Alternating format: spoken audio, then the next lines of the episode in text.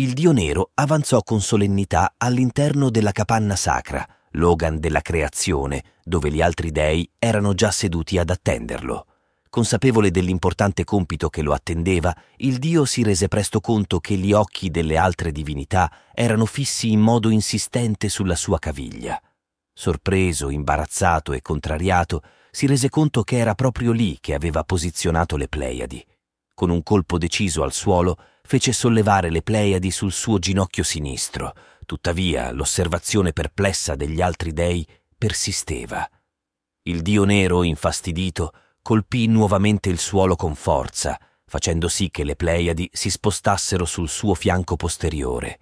Questo provocò l'ilarità degli altri dei. Irritato, il dio nero diede un colpo ancora più forte, posizionando le Pleiadi sulla sua spalla. Con un ultimo potente colpo al suolo, fece balzare le Pleiadi sulla sua tempia sinistra. Soddisfatto, il dio nero sentenziò imperiosamente. Le Digliebe, le Pleiadi, dovranno ora permanere sempre in questa posizione. Nessuno osò mettere in discussione l'ordine del dio, intimoriti dalla sua potenza. Così le maschere raffiguranti il dio nero spesso mostrano le Pleiadi sulla tempia sinistra. Su invocazione degli altri dei, il dio nero acconsentì a creare le stelle del cielo. Estrasse una serie di cristalli dalla borsa che portava al fianco e li dispose abilmente nel cielo, differenziandoli per numero, forma, visibilità e stagionalità. Questa suggestiva leggenda dei Navajo richiama la creazione e sottolinea l'eccezionale importanza delle Pleiadi, che secondo il mito non furono create insieme alle altre stelle, ma erano già parte integrante del Dio creatore stesso.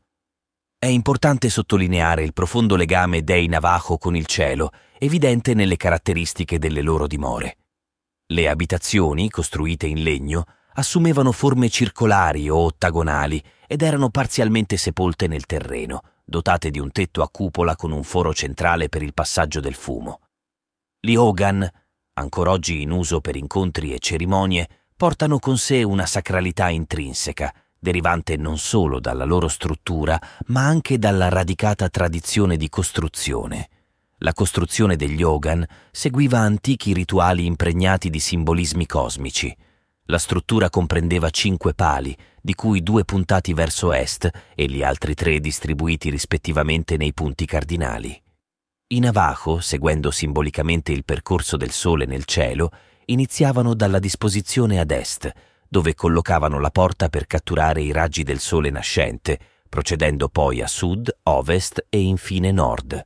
Queste costruzioni, dal punto di vista simbolico, commemoravano il primo Hogan, nel quale fu concepita la creazione del mondo. È interessante notare che presso molti gruppi di nativi americani, inclusi i Navajo, esistevano leggende e interpretazioni legate alle Pleiadi. Talvolta all'interno dello stesso gruppo potevano coesistere più versioni di queste narrazioni, riflettendo la ricchezza e la diversità delle prospettive culturali e mitologiche. I nativi mono o monaches della California centrale narravano un mito dal tono leggero. In tempi antichi, sei donne vivevano ai margini di un villaggio, vicino a un imponente masso. Mentre i loro mariti erano impegnati nella caccia al coguaro, le donne si dedicavano alla raccolta di frutti ed erbe. Durante le loro ricerche nel terreno, una donna chiamò le altre annunciando di aver trovato qualcosa di nuovo. Le donne assaggiarono quella novità, una cipolla, e la trovarono deliziosa, consumandola in abbondanza. La sera, al ritorno dei loro mariti, questi percepirono un fetore insopportabile e, cercando di baciare le loro mogli, compresero inevitabilmente la sua origine. Chiesero alle donne di evitare quel cibo, ma queste, invece di rinunciarvi, continuarono a consumarlo in quantità spropositate. L'alito delle donne divenne sempre più viziato e l'odore emanato risultava insopportabile. Gli uomini, stanchi di ciò, le invitarono a dormire all'aperto. In risposta, le donne, rifiutando di cambiare le loro abitudini alimentari, ma anche stanche e offese, decisero di salire verso il cielo. Utilizzarono le loro magiche corde a testa d'aquila e una di loro portò con sé anche la figlia. Salirono su un grande masso, dove la più anziana lanciò la sua corda pronunciando una parola magica, ancorandola a una nuvola con le estremità pendenti verso il basso. Le altre donne, cantando una nenia magica, legarono le loro corde alla prima e cominciarono a oscillare e salire verso il cielo. Nonostante le preghiere degli abitanti del villaggio, continuarono a oscillare su cerchi sempre più ampi e a salire sempre più in alto, trasformandosi infine nelle Pleiadi. Le sei mogli diventarono le stelle più brillanti, mentre la figlia divenne la più debole. Nel frattempo, i mariti, pentiti, utilizzarono le loro corde magiche e le inseguirono, ma le mogli, ancora offese, non li accettarono con sé. Gli uomini si posizionarono vicino a loro, trasformandosi nell'ammasso stellare vicino, noto come le Iadi. Una versione diversa del mito proviene dagli irochesi Onondaga, che narra di una numerosa banda che, molti anni fa, stava marciando lungo un sentiero di caccia verso un grande lago nel sud-est del Canada. Quando raggiunsero il lago, trovarono abbondanza di selvaggina e pesci, segnando un autunno memorabile. Il capo, grato al grande spirito, annunciò al suo popolo Qui faremo il nostro accampamento per l'inverno. Durante la stagione fredda, un gruppo di otto giovani, stanco di contribuire alle attività quotidiane, iniziò a danzare presso il lago. Giorno dopo giorno, nonostante la fame e le vertigini, i giovani persistevano nel divertirsi con la loro danza. Un giorno apparve un vecchio, luminoso come l'argento di un tramonto d'autunno, avvolto da un imponente mantello di piume lucenti. Il vecchio, gentilmente, avvertì i giovani di smettere di ballare, preannunciando un possibile destino terribile. Nonostante le ripetute ammonizioni quotidiane, i giovani non ascoltarono. Affamati, i giovani Onondaga dimagrirono progressivamente fino a sollevarsi in aria. Inizialmente trovavano divertente l'esperienza, ma ben presto il divertimento si trasformò in terrore. Senza possibilità di fermarsi, continuarono a salire, raggiungendo infine il cielo. Gli irochesi imploravano i ragazzi di scendere, ma la loro danza persisteva. Il capo chiamò suo figlio, il quale, riconoscendo la voce, guardò verso il basso e precipitò, trasformandosi in una stella cadente. Gli altri sette giovani Onondaga diventarono le Pleiadi, conosciute dagli irochesi come Utquata, i ragazzi danzanti. In un contesto diverso, nella California settentrionale, i nativi Shasta tramandavano una leggenda diversa. Coyote, figura di grande importanza nella loro cosmologia, uccise involontariamente Procione. Come vendetta, i figli di Procione sterminarono la famiglia di Coyote. Temendo la sua inevitabile ritorsione, decisero di rifugiarsi nel cielo, trasformandosi nelle Pleiadi. Coyote li inseguì, trasformandosi nella brillante stella Aldebaran, parte della costellazione del Toro, continuando la sua eterna caccia nel cielo.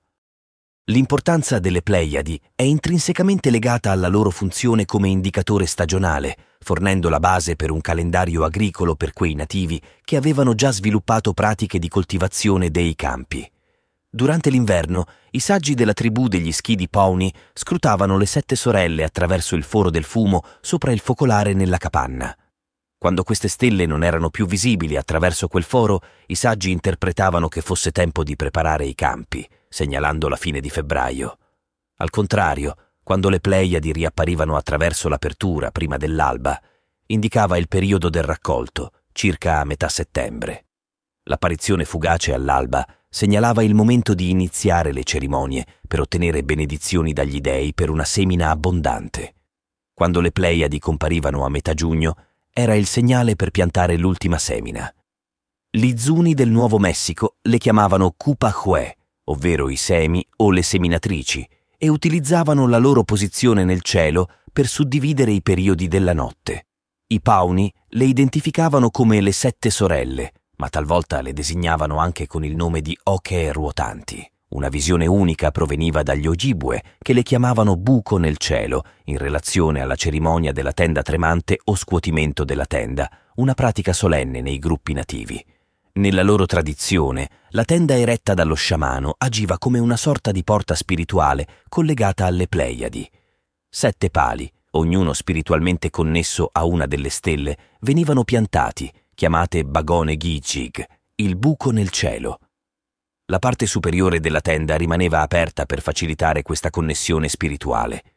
Un mito fra gli Ojibwe raccontava che gli Anishinaabe provenissero dalle stelle attraverso il bagone Gijig, una specie di Stargate dei nativi americani.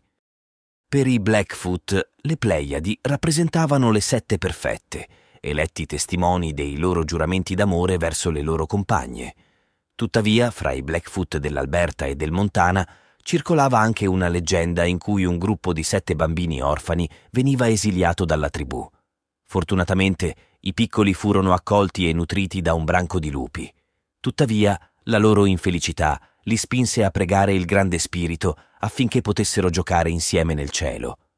Le loro suppliche furono ascoltate e così divennero le Pleiadi, chiamate dai Blackfoot gli orfani, in riconoscimento della loro storia. In risposta alla crudele condotta della tribù nei confronti dei sette piccoli, la punizione fu che ogni notte la tribù udì il triste ululato dei lupi, piangenti per gli amici perduti.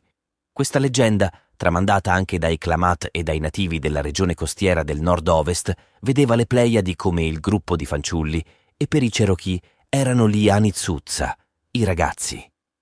Per i Kumash della California, le Pleiadi rappresentavano i sette saggi, mentre gli Assiniboine dello Saskatchewan meridionale le chiamavano sia sette sorelle che otto uomini saggi, una curiosa discrepanza numerica. Il nome Sette Sorelle era condiviso anche dai Luiseno della California. Una leggenda condivisa fra alcuni popoli indiani della California, inclusi i Luiseno, narrava della scomparsa improvvisa di una delle Pleiadi, anche se non specifica quale. Dopo un breve periodo, la stella sarebbe riapparsa nel cielo, tornando alla sua posizione originaria.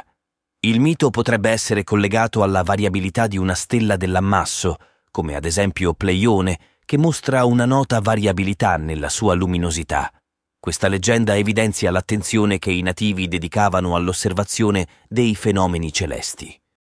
Inoltre, il mito della settima Pleiade, quella perduta, trova paralleli nei miti classici, in particolare fra gli antichi greci. La diversità dei nomi con cui le Pleiadi sono conosciute e la molteplicità di leggende che le coinvolgono testimoniano chiaramente della loro importanza nella cultura americana. Questo dimostra anche quanto fosse profonda e variegata l'originale cultura astronomica dei nativi d'America, spesso sottovalutata insieme al resto delle loro conoscenze scientifiche.